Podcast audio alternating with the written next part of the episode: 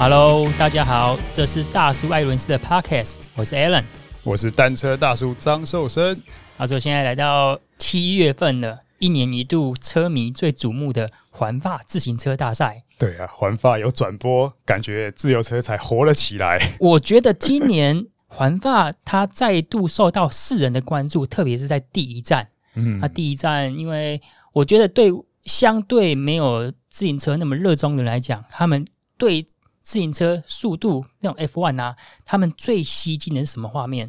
可能就是摔车意外，真的吗？对我们来讲就是啦。其实我我必须说，我对这种。长途耐力自行车运动赛事啊，还有马拉松，我都只看后面的那种精华、精华、高光时刻，或是冲刺的时候，或是说，哎、欸，呃，其实我比较有兴趣的是器材的部分，嗯，啊，或是说最后面那种冲刺高张力的时候，确实啊，因为看二十一天一个月，真的连续剧实在是没有很大的热情跟热忱，连规则跟玩法可能都搞不懂。哎，加上我自己一开始在跑赛事运动的时候啊，那时候我们是文字编辑嘛，然后我要骑摩托车载着 摄影啊，啊就觉得哎，骑摩托车那时候特别常举办赛事的地方是在花东，嗯，那、啊、像国手选拔赛、全锦赛，那个摩托车一骑就是骑 一百六十、一百八十公里。那也必须讲一下，就是很多人讲说，哎，为什么自行车那么容易发生意外？因为自行车是一个很难全程管制。全程做交管运动，或者说你真的要做到这样，那可能只有部分的共产国家做得到，比如说中国大陆。那像台湾，因为你比如说台九线、台十一线，那就是唯一道路了。你要再把它封起来的话，那个难度会非常的高。对啊，市长电话打爆了，对不对？那今年在第一站呢，就是发生一个震撼全球的新闻，就是一个无知的路人呐、啊，有人讲说什么白目啊，甚至把它形容成智障，但是我觉得。用这样子强烈的字眼来形容，实在不是很好。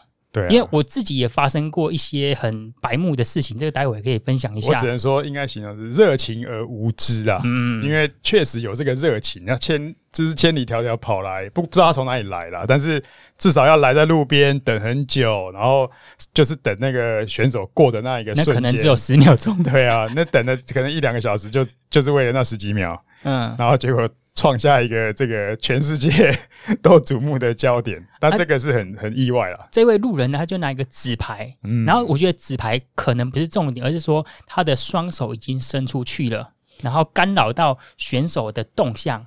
他不止啊，他最大的问题是他背对了选手啊、哦，因为我们在摄影在培训，像 UCI 的摄影要取得那些 UCI 摄影背心，都要经过一个摄影的讲习啦。嗯。那媒体也会有一些不成文的规定，就是你永远面对选手，对，除非你在摩托车上啊，当然不是背对嘛，对。嗯、但是基本上你就是还有一个就是顺向，你要跟着像车辆，所有在赛道里面的车辆，基本上是不可以逆向开的。嗯，你今天错过了就错过了，就只能顺向一直往前走。对，你不可能说，哎、欸，我刚刚看到一个点很漂亮，我再绕回去再拍个照。对，没有这回事哈。那那再来一个就是当你在。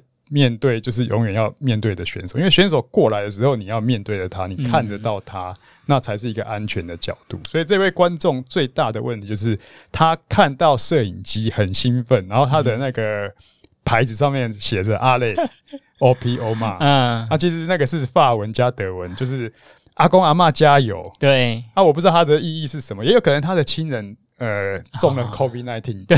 对不对？如果是这样的话，那啊，好像又很可怜。可是也有可能他是讽刺选手说：“你们骑快一点，这些阿公阿嬷都骑得比你们快。”对，那这不知道怎么样，但是看得出来他是很兴奋的，只是这个伸的太出来，而且我在想说，那个纸板他没事还做的这么坚固干什么？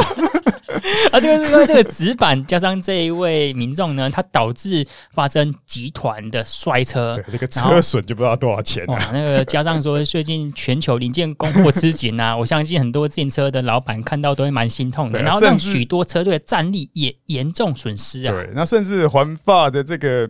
主办单位说要要肉搜这个 这个人啊，要找要这个讨论这个肇事责任，但是我觉得一般来讲其实也很难。其实环法历史上也发生过不少次，因为车迷，甚至有发生过以前八零年代末期有一个警察，对，警察自己在拍照。哎有那个我看过，对，那好像是 T-Mobile 车队是不是？好像有一段时间呢。那 Tim Moller 是另外一个，是单一一个选手，快到 Upway 山顶的时候，被一个热情的车迷也是跳出来拍照，对，然后撞到他，对，就是有没有走路忽左忽右，有没有让你还是不让？结果就这两个就一同时同边，然后就闪。闪避不及，然后选手就撞了，就倒地。对，但是还好，他最后顺利拿到单站冠军，也没事。但是这一次就是集团的状况哦，就很难很难去防啊。而且我只能说，这个 Jumbo Visma 车队实在是衰啦。嗯、可以看出来，今年他们就是出师非常不利。到目前为止，第一个礼拜这种摔摔伤的战力对他们的影响实在是非常大。因为在其实几年前，其实像包含 Geraint Thomas 之前那个环意赛。出赛出赛也没一两天也是摔就回家了，嗯，所以现在的车队哦，呃，投资了这么大的薪水，嗯，给这些。知名的选手，我很担心他两天就打包回家了，然后不是因为实力的问题，是因为摔倒的问题。所以为什么要买这么多副将？嗯，就是整天在前面帮你开路啊，双保险。所以你只有在最前面的时候才是最安全。嗯，就没想到 Jumbo Visma 他是骑到最前面，但是还是发生这个情况，用体力来换安全性。对对对，所以现在来讲，这种策略来讲，让车队的吃力程度又变得非常大，然后。现在的赛制呢又改了，就是一队只有八个选手。对，以前是一队是九个选手，嗯、然后呢限制一直这边吵来吵去，就是二十一队、二十二队这样子。那现在八个选手呢可以容纳到二十三队，因为 UCI 的比赛一场单场下场是两百人为上限。嗯，所以呢，在这个 range 里面呢，这样子来讲，呃，可以看到的是说，以前九个人，然后队数比较少的时候，你只要跟另外一两队串联。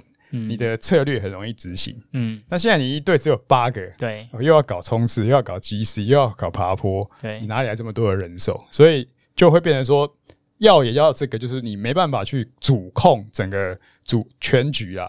所以呢，不是一个队就可以去控制全局的。那这样子来讲的话，会让比赛就更更好看一些。嗯，了解。大叔，其实环法可以聊的话题实在是蛮多的。那我们今天就聚焦在自行车的相关意外，嗯、因为自行车骑乘的时候是肉包铁。对。那在骑乘的时候呢，如果我们不要说面对车辆啊，汽机车，我们光是树枝、人行孔盖这些的，我们就要避之唯恐不及了。然后我们就来聊一下说，今年的环法。因为包括说现在是 COVID-19 的关系，嗯，然后所以大家特别是台湾骑士啊，我们足不出户的情况之下呢，大家对这个环法赛，你看很明显的就比环意这个关注度多了好几倍。对啊，啊加上说现在第六站嘛，嗯、然后 Mark Cavendish 他已经拿下了复活了 两站的单站冠军，非常的精彩。对啊，呃，这个来讲，如果先聊到意外的部分啊，嗯、那其实前几站我觉得那个。Peter Sagan 跟那个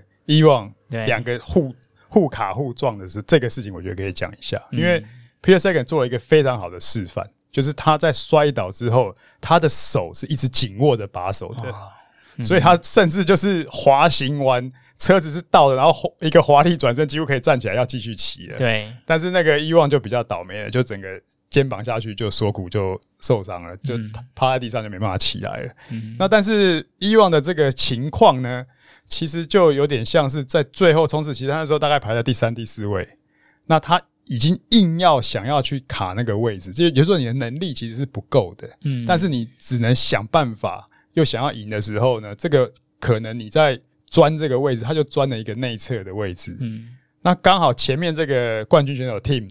就站起来摆车，因因为那个是一个右弯，其实你选最短位置是往右切，可是那边空间已经太小了，嗯、结果就这么这么刚好就是前面人站起来抽车的时候，就前轮撇后轮，啊、所以以往的前轮就撇到。可能不知道有没有确定撇到，但是有这闪躲的动作，嗯、然后一个闪躲之后呢，这整个速度都非常的快啊。对，像昨天 Cavendish 最后那一段，他们冲刺的时速都是从六十五到七十，好惊人啊！对啊，就是旱地拔葱就可以冲到七十，嗯，这是很很很可怕的数字啊。嗯，那所以呃，这个以往倒了之后呢，这个 Peter Sagan 刚好在他旁边，就牵连就下去了。所以有时候这个最后冲刺选手就是可以说是这种。在活在刀口上啊，嗯，这个刀光剑影就是最冲目标，就是为了冲这么最后的一下。可是你可以看到，呃，其实，在六时速六十到六十五，其实大家已经承受的程度已经是非常的极限了。嗯、然后在这个里面，你要从这里面还要再卓越的往上走，对，那表示你的能力真的是值得这个冠军啊。当时我以前我们在拍照的时候啊，特别在拍终点冲刺啊，然后很多人讲说，今天我的相机的聚焦点。要瞄准谁？嗯，你在最后一百公尺，你可以看出说，哎、欸，今天是 Cavendish，今天是 Peter Sagan，有可能拿下冠军吗？你看那个谁就抓得出来说，哎、欸，我今天对焦要对谁了吗？你是怎么看的？我觉得这个是观众，这是听众很想要了解的地方。在我拍照的生涯中，我印象中我只有失手一次到两次，嗯，但是那个真的是他后面来的尾数确实快，哦、那但是。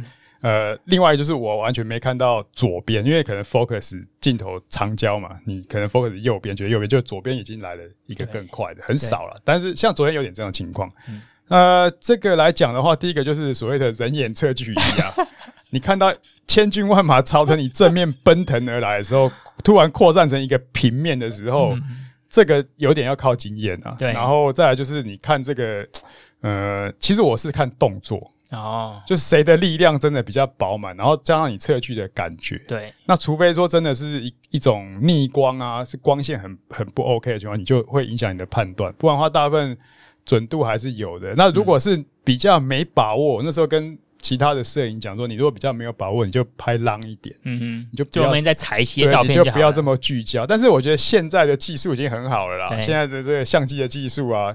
像 Sony 的这种都比那种对焦速度跟判定速度的晶片也比以前快很多。我觉得基本上好像失手的比例会小一些啦。哦、嗯，了解了解。他说：“那今年为什么自行车环法赛会这么红啊？那接下来还有奥运，嗯，所以今年看哦，六月底到七月整整一个月。但是今年来讲，其实真的也是为了奥运，所以环法赛是提早一个礼拜。对，那比往年的往年应该都是七月初。”嗯哦，那六月底比是那国家锦标赛，所以你会看到新科的这个国家冠军穿着国家队服在里面环法赛里面。嗯、那今年就整个往前提，往前提就是为了把这个奥运的时间留出来。其实虽然当时即使到之前也是不知道奥运到底要不要办，嗯、那但是他们的 schedule 还是排出来，嗯、所以加上环艺的结束的这个时间，就变成相对来讲就很连续啦。所以今年基本上虽然 COVID-19 就没有打乱太多的节奏，然后像去年就比较乱嘛，去年就整个有有延后的，有停办的。对那但是呃，去年也是环法赛也是延到比较下半季才办嘛。嗯哼。那今年就完全就照这个正常的情况。目前看起来，因为我们现在反而是三级嘛，嗯哼。反而看看这个环法赛其实是蛮蛮解闷的啦。我有我有时候在看环法赛的时候，我太太就说：“哎、欸。”他们都不用戴口罩嘞，他们都打疫苗嘛，就包括大部分我看哦，可能有一半的路人以上也是没有戴戴口罩的。对啊，然后你看选手完了之后的那种 互相拥抱啊、庆祝啊，对我想到哇塞，这些飞沫，完全他们好像就是基本上就是一个。呃，状况警戒降低的一个情况。嗯，我们在讲这个环法赛的时候啊，那是我印象最深刻的是，大概二零零八、二零零九年的时候，台湾开始在导播自行车环法赛。嗯，啊，那时候大叔是我的偶像。没有没有参参与。那时候我我也刚好就是进入杂志社工作，差不多那一两年的时候。嗯，哎，那大大叔那时候就作为主播嘛，对对，讲评。对啊，呃，其实这个有点。呃，跟环发赛整个演变也有点关系啊。嗯、台湾这一段，其实我觉得反而在，当然也是历史上，现在回顾只能讲历史了嘛，大叔嘛哈。那其实整个环发赛哦，大家如果你现在看这些转播的技术、画质啊都方便，然后像今年来讲，其实去年开始就有你，你可以订一个 GCN 的 Plus，对，你不一定要订 MOD，你就手机也都可以看，然后各个 device 都可以看。嗯、那在我们当年是。这个完全是不可能，是新的，很新。而且我记得当年我还要在是一九九几年，我都还要每年去美国展买那个录影带，嗯，然后回来仔细好好看，嗯，因为转播的讯息很少。那其实环法赛整个热潮啊，呃，环法赛被评为是世界三大嗯观众吸眼球的一个运动项目。我猜一下，啊，奥运对，当然，但是它四年一次嘛。世界杯、足球赛也是四年一次嘛。但是你环法赛每年都有。每年都有，然后从一九零三年办到现在，真的是一个呃，你全球沿途的观众转播看的观众，然后最主要它有二十一天呐、啊。当然你世足赛跟这个呃奥运也天数也都很长，可是环法赛是这个 party 是每年都有，所以累积来讲的话，它的受众跟观众群真的是还是蛮多。所以我说每年七月有环法赛才觉得啊，自行车又是一个火热，每年这样子间歇刺激一下，可以拉不少这种新人。大家来看，来来参与，但是呢，我觉得自己的研究啦，环法赛其实到九零年代之后，特别是这个 Greg LeMond，嗯，那时候很经典的那些赢完之后，都还没有很热门。对，其实全球转播可能就是欧洲啦，特别是欧洲，然后美国都还不见得流行。你看美国选手也很少，然后美国选手去那边都吃瘪，嗯，然后我觉得整个转播的开启是，呃，因为。直升机空拍。哦，就是还可以看到法国、欧洲的风景的。对，然后转播的技术一直在提升，然后才把它全球化。嗯、那这个直升机空拍其实它是有一点渊源的，嗯哼，因为主办单位这个 Amory 这个公司呢，艾莫瑞集团 ASO，其实他们也是这个现在叫呃打卡越野赛啊，对，以前就是巴黎打卡，嗯哼，从一九七几年，那你要拍汽车、摩托车组的这种比赛，你就要靠直升机，对。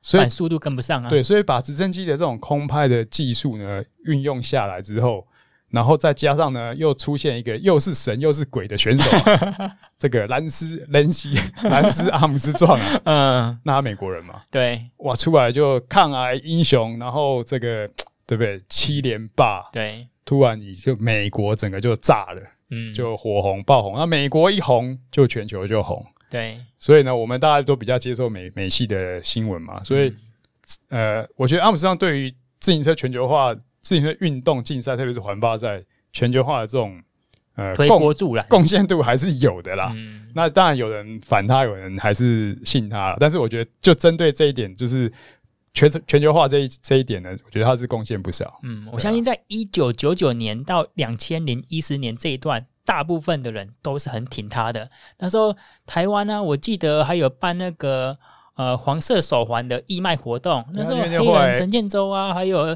在台北市有办一些相关活动啊，很热闹。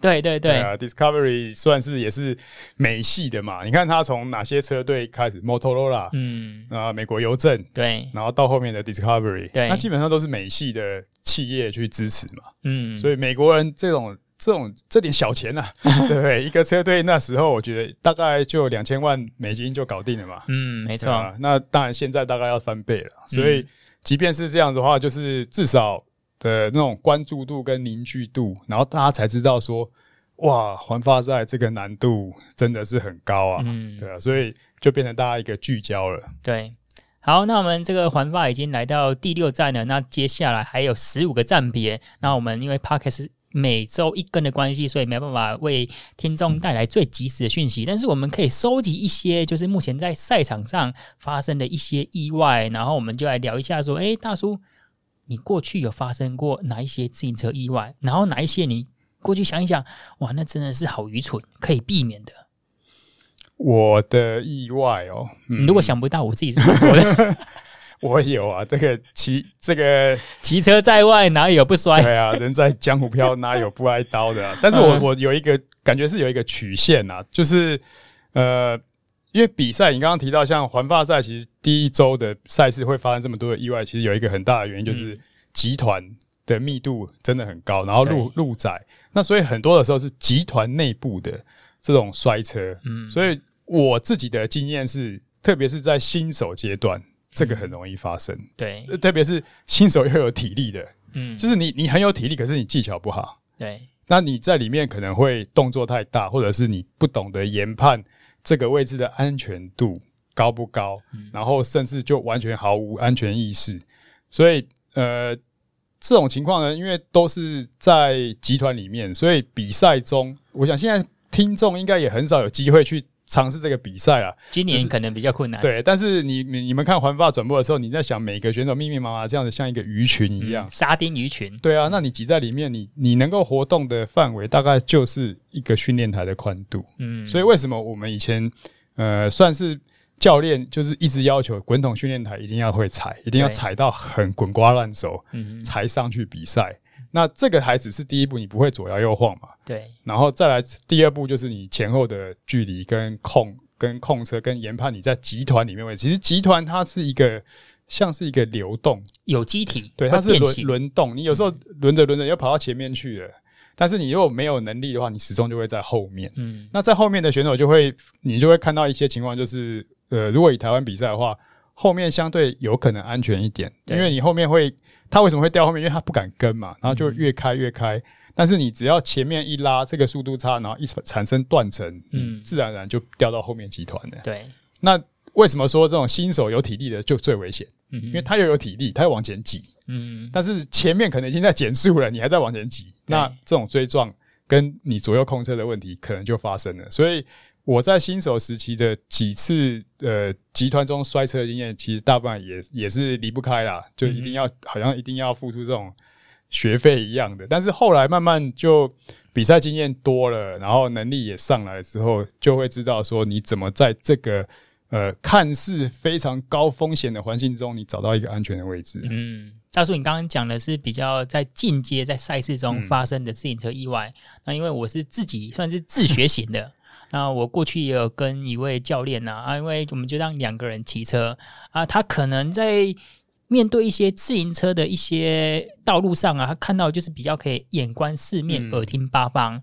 那我们那次是过一个铁轨，那像有一些乡间小路，它的铁轨已经没有在用了，然后它那个铁轨排的，就是稍微有点斜四十五度角啊。那时候我过铁轨的时候，我那时候自信心不足，所以稍微速度放慢一点点。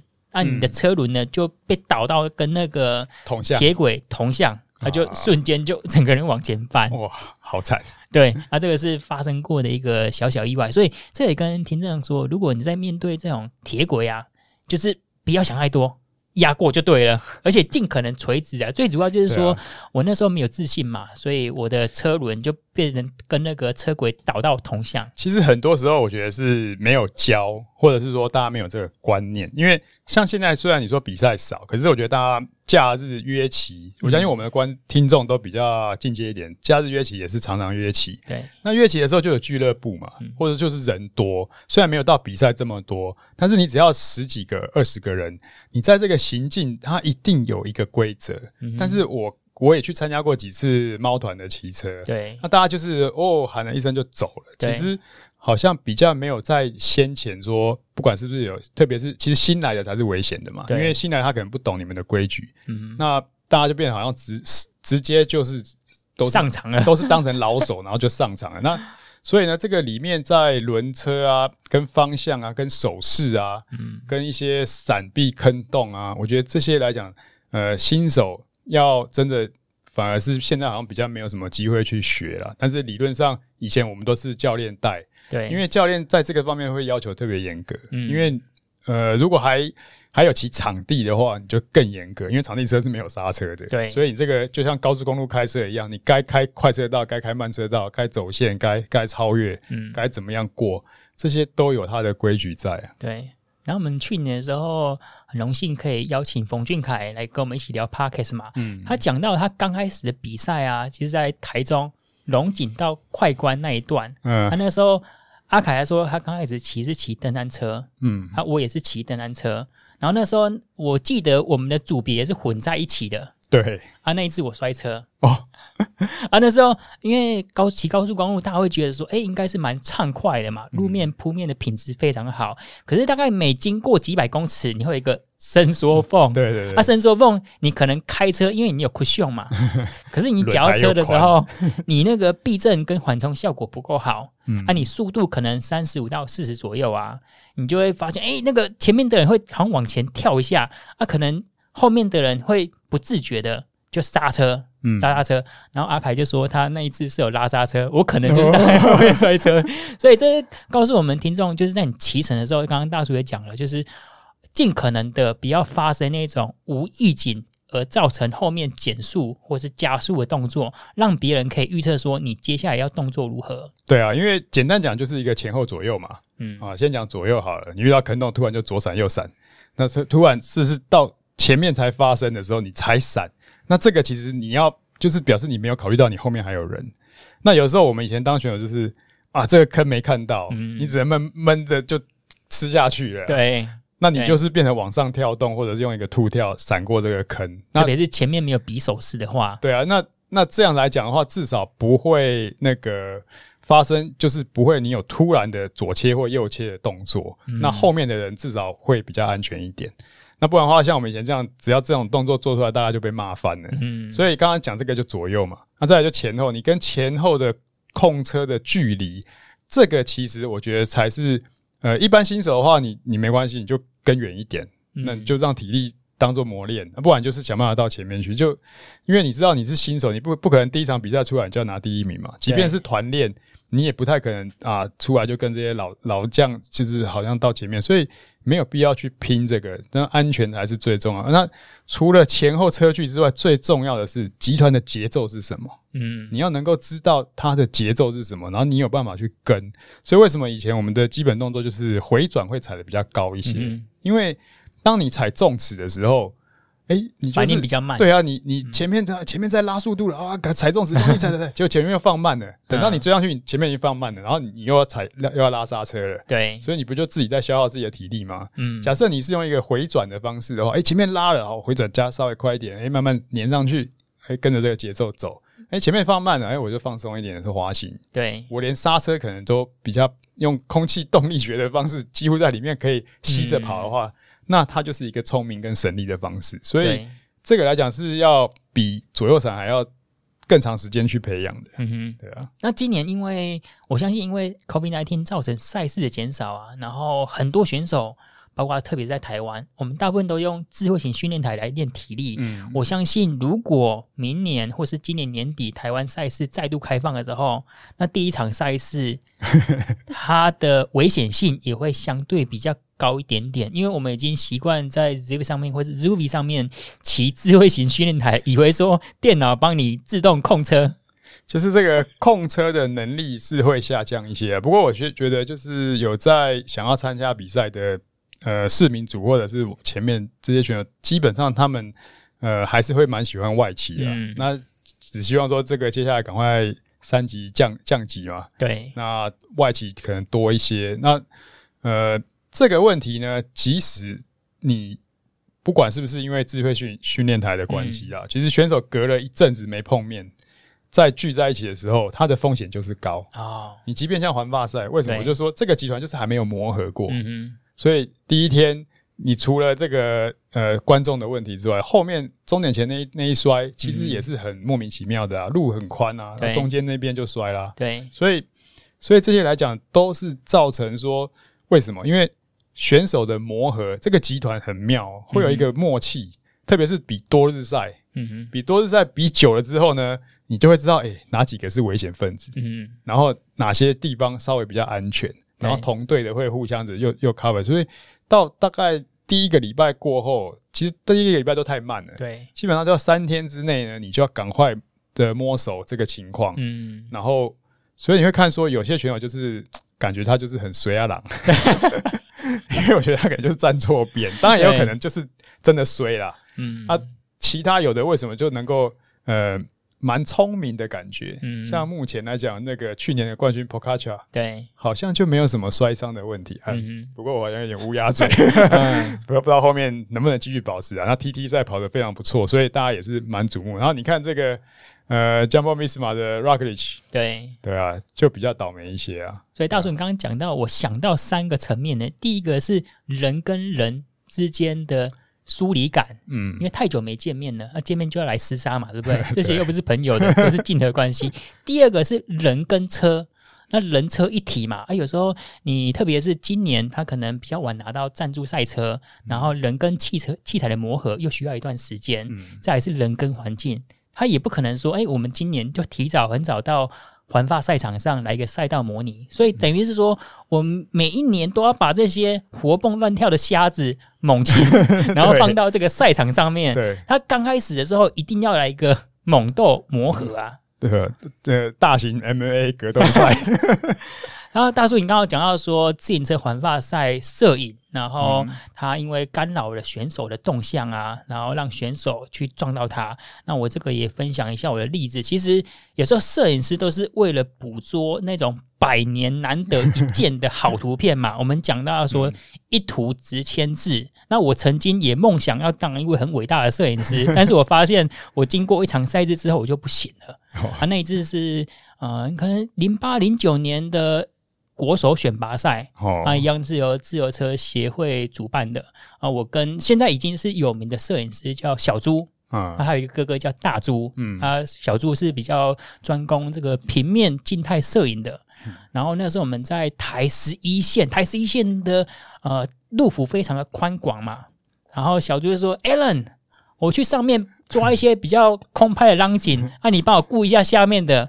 哦，下面我那时候拿长焦的嘛，嗯，结果那时候好像拿两百还是两百五十的。啊，我刚开始拿长焦，对距离没有感觉。哦，然后我们在拍下坡，哦，选手下坡，啊，因为他那个我记得大概是就是单边各两线道，所以是四线道。嗯，啊，下坡，啊，我已经到下坡的底了。嗯，然后。分成两个集团，前面大概十个人，后面大概可能八九十个人啊，全面的人数大概接近一百个人左右啊。前面的人当然很容易看到我嘛，对不对？嗯、所以把我闪过去了。后面的人呢，我可以用四个字来形容：摩西过海。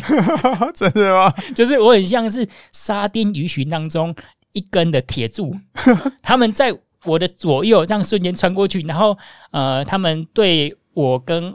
我的爸爸以及我的妈妈的 问候。问候此起彼落，然后还好还好，就是没有造成这个选手撞到摄影师的意外。但是呢，呃，旁边就是因为会有机机车裁判，我们简称机巡，就说就是叉叉的有一个智障的记者，就是站 在路中央拍照。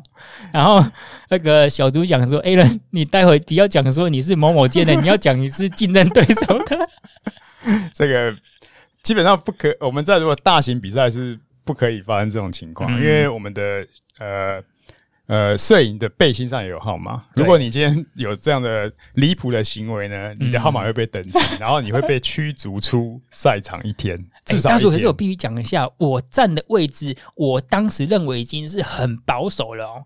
可是因为你在骑乘选手在比赛的时候，他要去追那个前面的领先集团。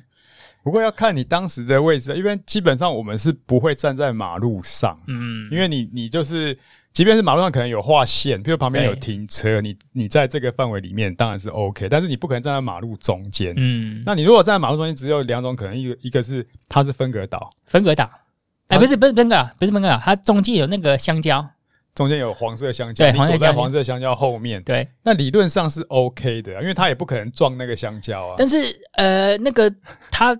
等于是左右包夹的时候，那个场面是非常的震撼。那这种其实比较常看到，像环抱赛是中间有一个警察在拿一个三角旗在那边左右摇啊。对，那就是人肉的一个指引，因为有时候香蕉真的选手看不到，嗯，因为它的高度比较矮，然后如果你逆光的时候，地面像那种呃，如果是台十一线又常常有那种阳光特别强啊，那个反射的时候，它是靠很近才看得到。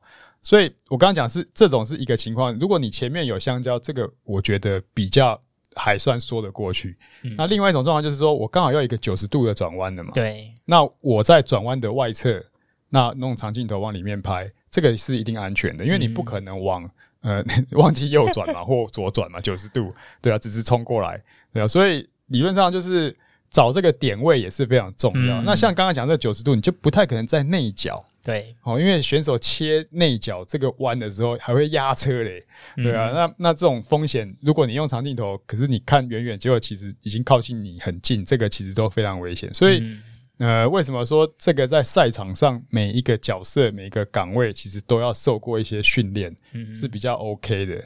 那像环法赛的话，它基本上还有这些大型赛事呢，现在来讲都是以电视转播为主，所以。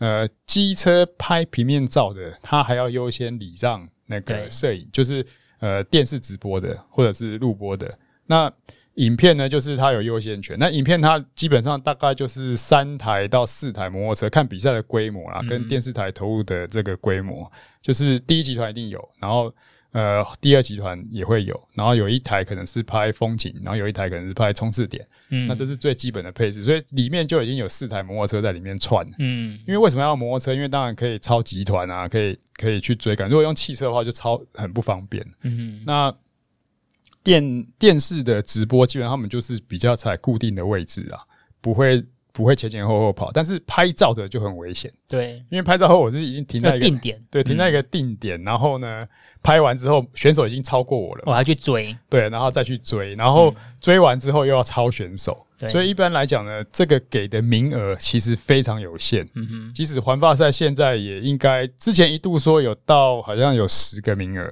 全球就只有十个名额。所以你如果不是法新社、路透社这种顶级的，或者是知名的摄影师，或者是在这这一行干很久的话，基本上你要拿到这个资格都很难。嗯哼，那所以呢，这个里里面的像包含摩托车手。跟摄影师两个是视为一体的，嗯，摩托车手也要非常有经验，甚至他也要有 UCI 的执照。那呃，拍照来讲，就是有这个穿越的问题，嗯，所以整个来讲，在这样里面呢，其实像欧洲来讲，整个路都很窄，嗯，所以我觉得现在来讲有一个好处是，当然这个可能下以后会聊到现在。他们都普遍用二十八 C 嘛？对，我今年光看这个转播，好像选手骑到草地上再跳回来的频率比以前高。哦，以前是你根本没办法下去，下去就上不来。对，那现在是诶、欸，这个好，我想说啊，原来是因为这个轮胎变宽的关系，好像也有这点好处啊。嗯，对啊，就是各种地形本来就好像比较 OK，但是你看那个路的空间跟要挤大概两百个选手这样，真的是都满出去了。嗯哼，所以在这里面来讲的卡位啊，跟竞争其实不是大家想的说啊，他们就顺顺骑，嗯、特别是在前面有的时候讲这垃圾时间啊。对，但是其实在这里面也不好待，嗯、不好受。不然的话，你下次问冯俊凯就知道。那时候你刚刚讲到说，在集团或者在比赛里面呢、啊，需要的是教育跟训练以及磨合嘛。嗯，那其实，在台湾，我觉得这种。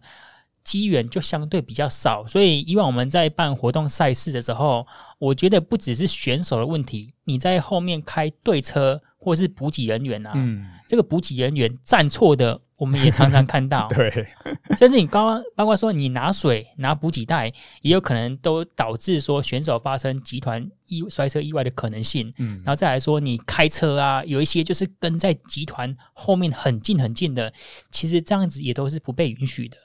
对啊，因为其实比赛中啊，裁判长的位置呢，他是在主集团的后方。嗯，在集团前面的那个裁判，我们一般讲说这个副裁判长，COM two 其实多半是副裁判长，因为其实 COM two 的责任反而反而小，因为他只是在前面看。嗯、那再再往前面推的话，就是负责这些路况的这些所谓 Marshal 啊，就是机巡人员啊，然后警察啊。那为什么说裁判长的位置在这边呢？因为他其实他管后面的队车。比管前面的选手要多，嗯，因为后面的队车来讲，像今年环法二十三队，那因为八个选手，一队是两台车，对，就二十呃二十三的 A 跟二十三的 B，嗯，那会依照这个个人选手的成绩排名去排列这个对车的顺序，所以呢，这个一光这边的车就已经有四十六台，嗯，那你还有医生车，还有转播，对，还有其他后备的车，嗯，所以一般来讲，现在的路线在走的时候呢，呃，后勤车辆。有些时候他会先走，嗯，就是先先把选手的行大行李就直接，现在选手都有巴士的，直接就开到下一个饭店，然后然后这些队车上面还有一些到终点的工作人员也有可能先走，然后选手大部分就是一个小的随身包，那你看进终点之后都会有工作人员嘛，他们对着那个穿着他们对着背心，然后背着那些他们选手的包包，对，那就是不管怎么样，不管是有没有上颁奖台，你都要都要去做一个。梳洗跟整理嘛，然后再回到饭店，嗯、所以这些来讲，整个的物资的转运啊、流程啊，然后台湾的问题，我觉得是第一个是车辆不太合标准啊，嗯、但是现在也没办法，因为我们的车队都比较拮据，所以很多都用那个九人座，嗯，都用这种所谓的 SUV，呃 SUV 或是 van、嗯、van 这种形式，那、嗯、这个在 UCI 其实是不 OK 的，为什么？因为你的高度虽然你好像坐高，可是你的车子会挡住所有后面车的视线，嗯、所以他们一般来讲就是用这种轿式的轿车 sedan。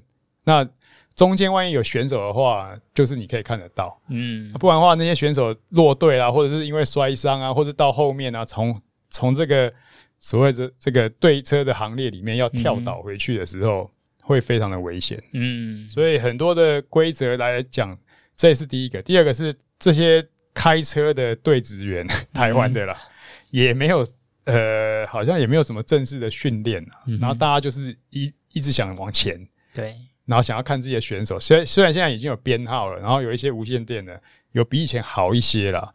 那以前就是更更是乱，以前就看到裁判长车后面或者后面也是一个集团，也是一个箭头型，都都就想往前超。其实真正的规矩是你只能排一列，嗯，你要有一列的这个空空空排，是让选手还有让这些要超车的对车对要上前，因为有时候要要补水，有时候是破胎，嗯，然后无线电喊到他的对车，他就要往前嘛。那结果大家都挤着往前想看热闹，那整个路都占满了，所以。整个来讲的话，在这这些呃方面的门槛，大家虽然对这个运动有热情呢，可是我是觉得很多的在教育上还是不太够。嗯，没错。那因为目前呢，我们在三级警戒，所以我们呼吁我们听众尽可能在家，然后减少外出骑乘。然后如果可以的话，就在里面骑你的 Smart Trainer 啊。但是如果说我们今年很顺利的，比如说诶，可能来到年底十月份、十二月份，有一些。活动赛事陆续开跑的时候，在刚开始的比赛呢，我们建议，哎，你还是增加，先增加个人集成，然后增加外企的机会，然后再来去参加这个活动跟赛事。不然一开始的时候，你可能体能练得很饱了，一开始想要来跟你的朋友。来一阵厮杀啊！因为刚开始对这个车感、路感还有环境的熟悉度没有那么高，就可能增加意外的发生。然后再来是说，呃，其实大概在五月份、六月份的时候，我们这个收到资料，美国亚利桑那州有发生一个皮卡车去。撞到这个刚开始赛事的时候，有六位骑士啊，就是受到蛮重蛮重伤的，冲进集团里面。嗯，所以这个再次说明说，自行车运动啊，你在骑乘的时候真的是肉包铁，风险很高啊。嗯，所以我们从这边环法赛看，就是你自己以及环境上都要挑选比较适合团骑啊。主办单位呢，要做好比较专业的训练，然后也尽可能的耳提面命跟我们的参与者讲说，哪一些是可以避免的意外。因为其实我跟大叔，那特别我是这种新手半路出家的，我这个人家以前比较帅的时候都说我是摔车王子的，现在不帅，大家就不这样叫我了。因为我自己发生那种可能去压到树枝啊、人行孔盖这些的啊，刚开始控车技巧不好的时候，又想要硬跟。它就会发生这种，其实摔下来不会是无伤大雅啦，甚至还有那种呃更简单的，就是刚开始上卡的时候，就是 几乎是零速怠速的时候摔车啊，啊这个就是小破皮而已，啊还蛮幸运的，就是我们今天还还能够在有幸的在这边跟听众分享，就代表说我们都已经走过这些学习曲线了，嗯，那最主要就是你要就是按部就班的。然后跟着附近如果有俱乐部车队，然后看一下你觉得哪一个人骑车风格比较稳，你跟起来比较安心、比较有自信的，那我们出去团骑呢，那是一个磨合以及训练的机会，不要把它当做我们出去就是要厮杀，看到红绿灯就像斗牛一样，看到红色就想要冲。那到目前呢，环法赛还有十几站的赛事，那应该今年的赛事强度张力会非常的精彩。那我们就紧盯今年赛事的发展，然后感谢你的收听。如果你想听什么主题呀、啊，可以在 AV 搜寻“大叔爱人士”，或是透过 Podcast 留言告诉我们。这集到这边，我们下次见，拜拜。拜拜。